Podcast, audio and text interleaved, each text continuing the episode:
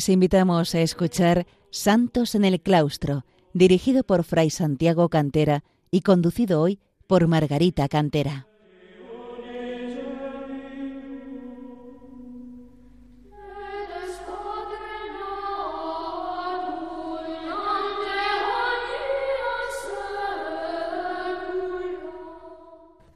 Queridos oyentes de Radio María, bienvenidos al programa Santos en el Claustro, en el que queremos acercar a los hombres de nuestro tiempo el ejemplo de tantos monjes y monjas que, a lo largo de los siglos, han alcanzado la santidad en su vida retirada de oración y sacrificio en el claustro de los monasterios.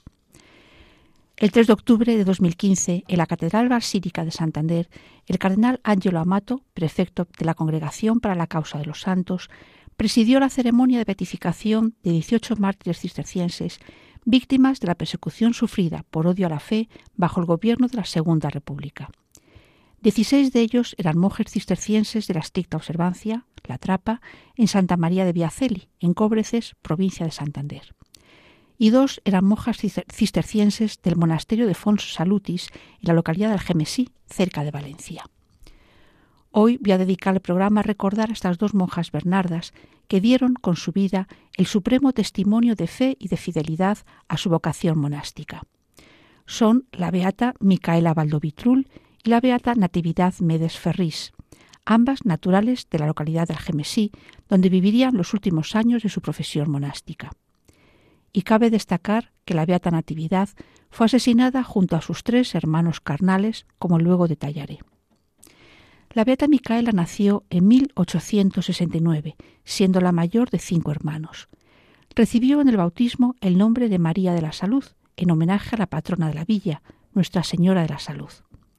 Esta advocación está unida a una bella imagen de la Virgen María del siglo XIII, aunque en la actualidad se venera una réplica, pues la original fue víctima de lo que el padre Jorge López Teulón postulador de las causas de los mártires de la archidiócesis de Toledo, calificó de martirio de las cosas, ya que pese a los intentos de salvar tan venerada imagen, fue quemada junto a todos los objetos de culto de la Iglesia.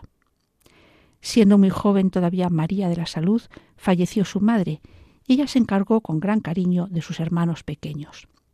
Al tiempo empezó a frecuentar una especie de academia femenina gratuita que había establecido en Algemesí la beata Josefa Naval Girbés, terciaria de la Orden del Carmen.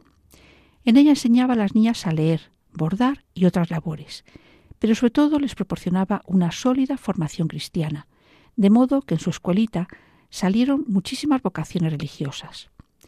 Su deseo era prepararlas para el estado en el que Dios las quisiera, religiosas o casadas.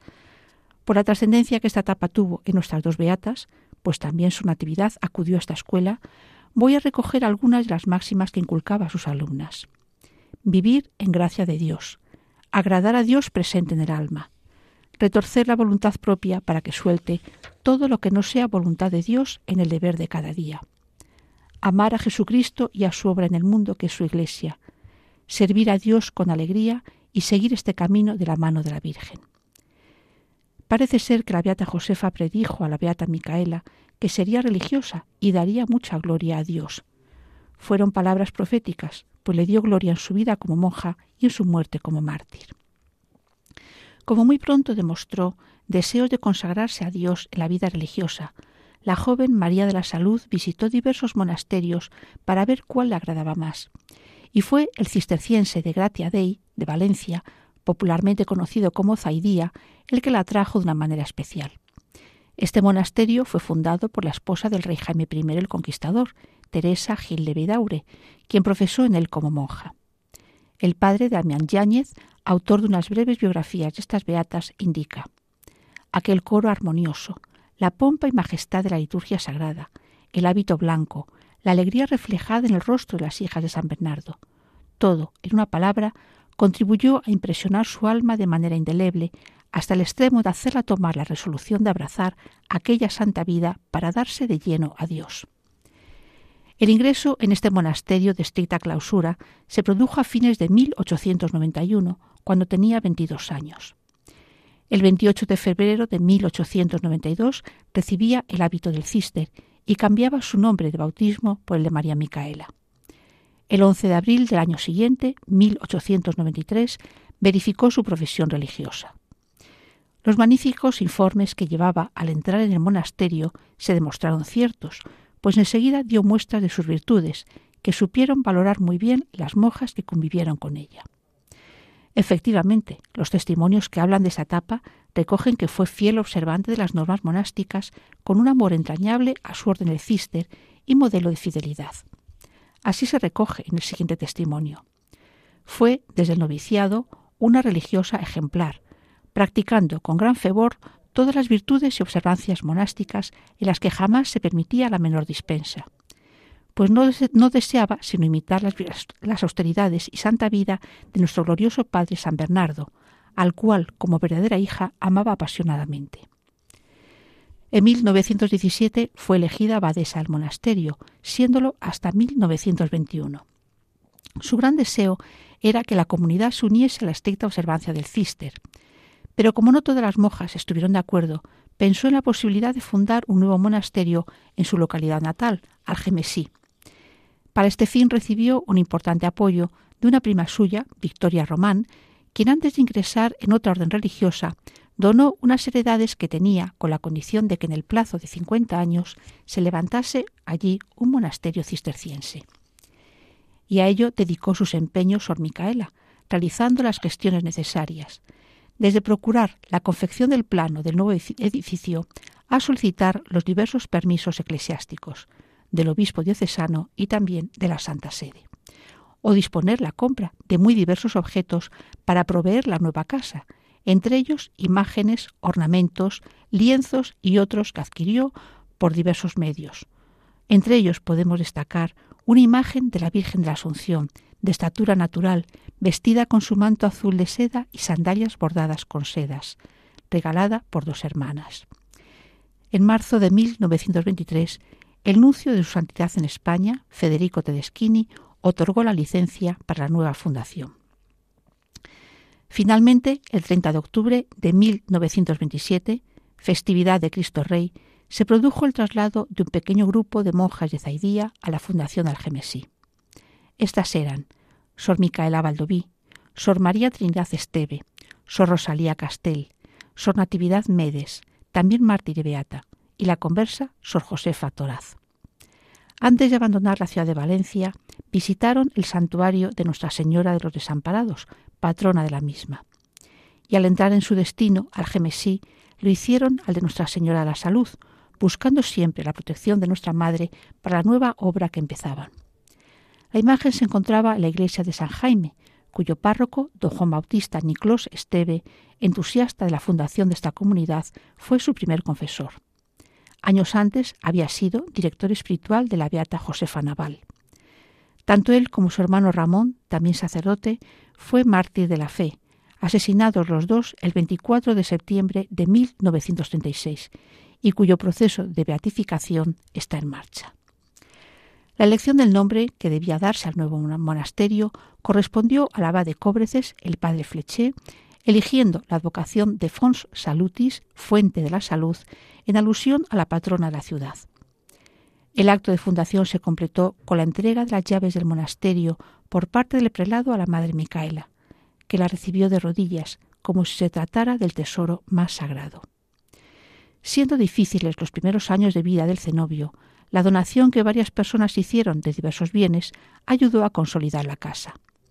Entre esas donaciones cabe destacar la que hizo doña Vicenta Medes Ferrís, madre de su Trinidad Esteve Medes, una de las religiosas fundadoras. Doña Vicenta, tras renunciar a todos sus bienes a favor del monasterio, ingresó en la comunidad como oblata. Establecida las monjas en Algemesí, una de sus religiosas narraba cómo fue la vida de nuestra beata Micaela al frente de la casa. Aquí en Algemesí, una vez nombrada superiora, se desenvolvió en su manera de ser, penitente y observante de la Santa Regla. Asistía todos los días a maitines a las dos de la mañana. Ayunaba los siete meses que, que prescriben nuestras constituciones y no comía carne aunque estuviese enferma, a no mediar un mandato expreso de su director espiritual. Y ello porque era consciente, como dice el padre Yamián Yáñez, de que la superiora de una casa debe ser el espejo donde se miren sus hermanas. A las dificultades propias de los primeros momentos de andadura, de andadura de un monasterio se añadió la difícil situación política de nuestra patria a partir de la proclamación de la Segunda República y la persecución a la Iglesia católica que se desató inmediatamente. Por ello, las monjas tuvieron, como casi todas las comunidades religiosas, que abandonar su monasterio en dos ocasiones, en 1931 y en 1934, hasta ya el definitivo abandono al poco de empezar la guerra en julio de 1936, momento que narran así las actas del monasterio. En la noche del 21 de julio de 1936, cuando estaba en el locutorio el padre Domingo van Root, monje de Viaceli, con la madre abadesa y otra religiosa, que velaban a causa de la alarma acaecida hacía varios días, oyeron llamar a la puerta. Abrió el padre Domingo, intimándosele a que desalojaran el monasterio antes del día siguiente. El 22 celebró muy de mañana a puerta cerrada, sin atreverse a tocar la campana ni al sanctus ni a la elevación. Se consumieron todas las sagradas formas por precaución. A continuación llamó el padre Domingo a las monjas y la reja del coro les dio a conocer los atropellos acaecidos en Valencia y en otras ciudades, así como la orden terminante del comité de Algemesí de desalojar la casa. Seguidamente acudió la comunidad al capítulo y estando en él llamaron fuertemente a la puerta. Eran los revolucionarios que mandaron con imperio desalojar por completo local en el espacio de dos horas. Fueron saliendo las religiosas a grupos, instalándose provisionalmente en la calle Padrón número 3. De allí se repartieron por casas particulares de bienhechores y familiares. Interrumpimos un la narración para hacer un breve descanso musical.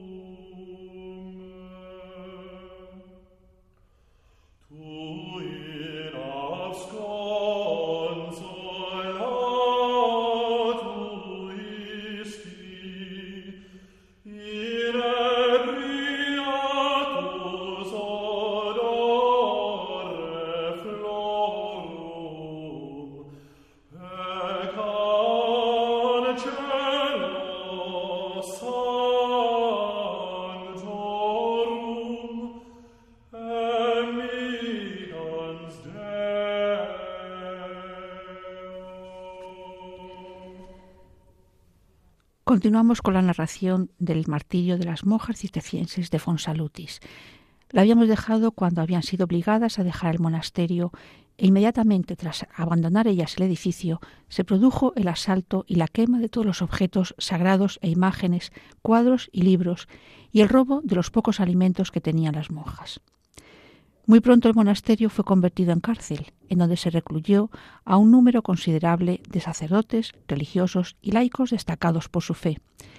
Al cabo de unos tres meses, entre los arrestados estaban también las religiosas cistercienses del mismo convento, a las que sacaron de las casas de familiares y amigos donde habían sido acogidas. En el caso de la beata Micaela, había sido la casa de su hermana Encarnación, a la que también encerraron en el monasterio. Los meses que las hermanas habían pasado juntas en casa de Encarnación antes del arresto fueron de vida casi conventual y especialmente de preparación para todo lo que Dios quisiera. Cabe destacar que la providencia dispuso que nuestra beata Micaela fuese encerrada en la misma celda que tenía como religiosa. Y dicen las actas del monasterio que al verse en ella besaba sus paredes, con amor, preparándose para el martirio que preveía cercano. Después de varios interrogatorios, la noche del 9 de noviembre de 1936, los milicianos ordenaron salir a la beata Micaela y a su hermana con la disculpa de llevarlas a ver a unos parientes. Ella no se dejó engañar y al abandonar el edificio convertido en cárcel dijo a sus carceleros, refiriéndose a sus monjas, a ver si me las cuidáis bien. Sor Micaela y Encarnación fueron obligadas a subir a un coche y ya no se supo nada más de las dos hermanas. Una vez acabada la guerra, cuando la comunidad pudo regresar a su monasterio, se hicieron gestiones para conocer su paradero, y así lograron saber que habían sido fusiladas en el, cruce de la carretera general que enlaza con la de Benifayó. Cabe destacar el empeño en esta tarea de Sor Trinidad Esteve, que hasta obtener esta información recorrió los diversos lugares cercanos donde habían sido ejecutadas muchas personas con el tristemente sistema del paseo. Sus cuerpos pudieron ser identificados en el cementerio de Benifayó gracias a la precaución de su sepulturero, que guardó trozos de las ropas que llevaban los ejecutados, archivados e identificados con los lugares de entierro para facilitar el reconocimiento. Se pudo saber que la Beata Natividad no murió en el momento, sino que quedó malherida, y al amanecer, al ser vista en ese estado, la remataron machacándole la cabeza. El padre Yáñez hace constar que los cadáveres de las dos hermanas aparecieron con la cabeza separada del tronco, lo que hace suponer que fueron decapitadas. Localizados sus restos fueron trasladados a la cripta de la ermita del Cristo de la Agonía y en 1974 a la iglesia de su monasterio de Fonsalutis, al igual que los de su compañera y de monasterio de martirio, la Beata Natividad Medes. Al día siguiente del asesinato de la Beata Micaela, el 10 de noviembre, sería ejecutada en un lugar cercano la Beata Natividad, que ejercía la comunidad el cargo de cillerera. Su nombre de bautismo era Úrsula, nacida en 1890, y era la mayor de cuatro hermanos del matrimonio de José Medes y Úrsula Ferris, acomodados labradores de Algemesí y profundamente cristianos. Como muestra de ello, además de la profesión cisterciense de Úrsula, dos de los hermanos eran religiosos carmelitas. El padre Ernesto de la Virgen de la Salud y el hermano Vicente Domingo de la Sagrada Familia, declarados ya siervos de Dios. Y José, que se casó pero no tuvo hijos y pertenecía a diversas asociaciones católicas, pudiendo destacar por su ejemplaridad la adoración nocturna y que ya ha sido declarado beato en 2001. Como la que luego sería su superior, su superior en el monasterio de Fonsalutis, Úrsula acudió a la escuela de la beata Josefa Naval. Sus compañeras de esta academia la definieron como dócil, discreta, trabajadora y sobre todo muy piadosa. Entre sus devociones predilectas estaban los domingos de San José, el mes de María y el rosario vespertino que se rezaba por las calles de su ciudad natal. Cuando Úrsula tenía 22 años, se fue a vivir con una tía suya, Vicenta Medes, pues ésta se había quedado sola al profesar en el monasterio cisterciense de Zaidía su hija Trinidad Esteve, ya citada en este programa. Los años que pasó con su tía fueron para ella de alegría por poder acompañarla, pero también de sufrimiento espiritual, pues sintiendo la vocación religiosa y un fuerte deseo de marchar con su prima al monasterio, era al tiempo cariñosamente presionada por su tía y por su madre para que se casara. Finalmente consiguió convencerlas de cuál era su verdadero deseo, y Úrsula pudo dar el tan definitivo, el tan deseado paso hacia su consagración religiosa como monja cisterciense en el mismo monasterio que su prima, el de Gracia Dei o Zaidía de Valencia. A partir de ese momento, su madre y su tía vivieron juntas, y a la muerte de la primera, Vicenta, como ya he comentado antes, donó sus bienes al recién fundado monasterio de Fonsalutis, donde estaban su hija y sobrina, e ingresó como oblata. Por su parte, nuestra Úrsula ingresó en el cenobio de Zaidía en 1914 con 33 años. Al recibir el hábito cisterciense en enero de 1915, recibió el nombre de Natividad. Y, como la beata Micaela, también ella fue modelo de cumplimiento de la regla y de las normas de vida monástica, como narró una de sus compañeras de claustro. Desde que empezó su noviciado, la madre maestra vio en ella una sencillez encantadora, un amor grande al sacrificio, un desprendimiento absoluto de sí misma y de todo cuanto le rodeaba. Era muy amante de la santa regla, bien lo demostraba con su vida ejemplar de abnegación y sacrificio, procurando darse por completo a Jesús y a sus hermanas. Sus continuas penitencias la dejaron sin casi poder hablar, a no ser en voz baja. Mas cuando llegó el momento de salir para la fundación de Fonsalutis, recobró la voz, pudiendo cantar en el coro, atribuyéndola atribuyendo todas a la intervención milagrosa de Nuestra Señora de la Salud, de la cual, como buena algemesina, era muy devota. Entre sus penitencias podemos destacar el llevar siempre una túnica interior de lana, incluso en el caliente verano de Levante, y de manera especial el intento de guardar el silencio monástico hasta el extremo de quedar casi sin voz, como se narraba en el texto anterior. Como detalle y muestra de ese respeto al silencio monástico, cuando se encargaba de cuidar y alimentar a las gallinas, solía convocarlas con una campanilla, para evitar cualquier palabra o sonido emitido por ella. Era muy trabajadora y se levantaba muy deprisa para ser la primera a entrar en el coro, y así, como dice el padre Damián Yáñez, recibir las primeras caricias de Jesús. Por sus cualidades, muy pronto recibió diversos encargos en el monasterio, desde ayudante de la cillerera a ropera y encargada del refectorio. Sus virtudes hicieron que la beata Micaela pensara en ella para formar parte del grupo de monjas que se trasladó a la nueva casa de la Gemesí, el monasterio de Fonsalutis, junto con su prima Sor Trinidad Esteve. Cuando el 22 de julio de 1936 la comunidad tuvo que abandonar definitivamente el monasterio, la beata Natividad se refugió en casa de su hermano José, uniéndose poco después a ellos sus dos hermanos carmelitas. Y en esta casa mantuvieron su intensa vida de piedad, acompañados en sus prácticas religiosas por José y su esposa. Un tiempo después fueron apresados los tres hermanos religiosos y conducidos a la prisión establecida en el monasterio de Fonsalutis. Al día siguiente también fue apresado José, culpable de haber acogido a sus hermanos religiosos y de ser un católico consecuente con su fe. Al parecer fueron denunciados por una vendedora ambulante de prensa que vivía junto a la casa y que pertenecía a la célula comunista de la localidad. La noche del 10 de noviembre fueron convocados los cuatro hermanos Medes por los milicianos que la retenían en aquella improvisada prisión, y fueron introducidos en tres coches. En el primero iban el padre Ernesto y nuestra beata Natividad, en el segundo Vicente y el tercero José. Le llevaban con las manos atadas a la espalda y les hacían moverse a golpes de culata. En el breve recorrido hacia el lugar de la ejecución, Natividad se sintió flaquear por un momento, pero su hermano la animó de la siguiente manera. ¿De qué tienes miedo? Ánimo, ¿no ves que solo es un instante? Enseguida estaremos con Dios. Eso la hizo reaccionar contemplando la gloria que les esperaba tras el martirio. Por su parte, Vicente iba cantando canciones religiosas. En la carretera de Alcudia a Carlet, en un descampado cerca de Alcudia y a unos ocho kilómetros de Algemesí, pararon los coches e hicieron bajar a los hermanos. El padre Ernesto, dando voz a los sentimientos de los cuatro, dijo a los asesinos Ya sé que nos vais a matar, pero moriremos con gusto por España y la religión. Su invocación, Viva Cristo Rey, fue acallada con la descarga que terminó con la vida de los hermanos Medes.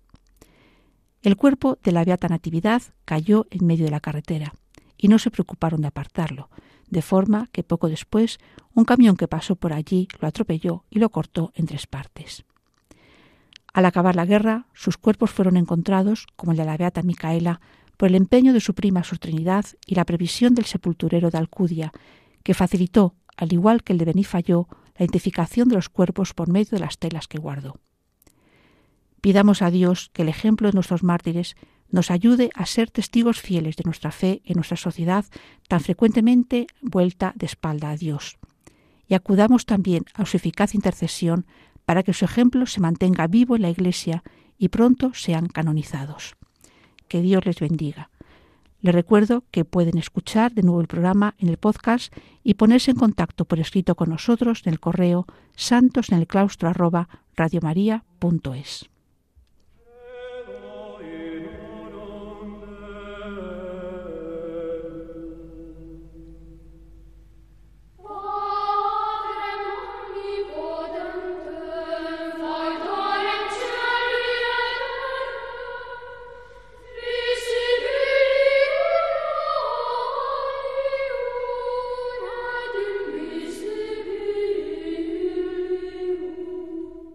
Han escuchado en Radio María Santos en el Claustro, dirigido por Fray Santiago Cantera y conducido hoy por Margarita Cantera.